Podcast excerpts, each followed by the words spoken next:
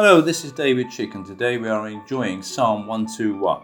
A psalm of ascent, it starts with, I will lift up my eyes to the hills. In the literal sense, the hills are those of Zion and Jerusalem, demarcating the Old Testament dwelling place of the Almighty. Lifting the eyes up is to look up to heaven, the dwelling place of God. So we look up to the highest place for the Most High God. When we lift up our eyes to the Lord, we are lifting them up in hope, trusting in God, not looking down in despair. From whence comes my help? Our help comes from the Lord God, the creator of heaven and earth. He is the one who rules and reigns over all the universe and for whom nothing is impossible. This is an affirmation of the assurance that God is the helper of those who seek him, and he is eminently able to do all that we ask of him. Verse 3 He will not allow your foot to be moved. He will prevent you from slipping and losing your foothold of faith in him.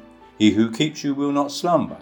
God, who guards us and watches over us, is always awake and alert to keep us safe. He never tires or needs to take a rest. No, he's always on guard and on duty. The Hebrew word for keeps, also meaning preserves, is used six times in this psalm to give overwhelming emphasis on the care that God has for us. As the Lord guards us, protects us, watches over us, and keeps us safe, our obedient response is to preserve and keep fervent our faith in Him. From verse 5 to 6, the writer explores and expands on God's protection and preservation from natural physical elements, with the sun and moon, day and night, demonstrating 24 hour protection.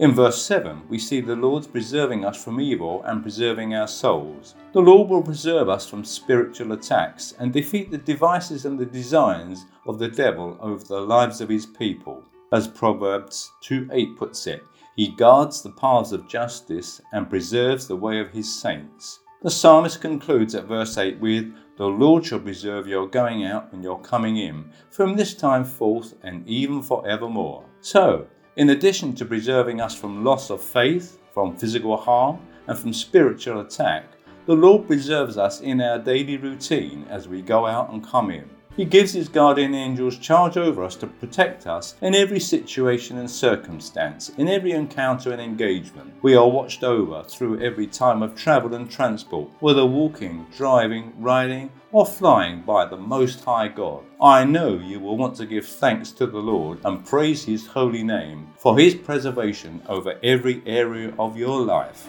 Amen.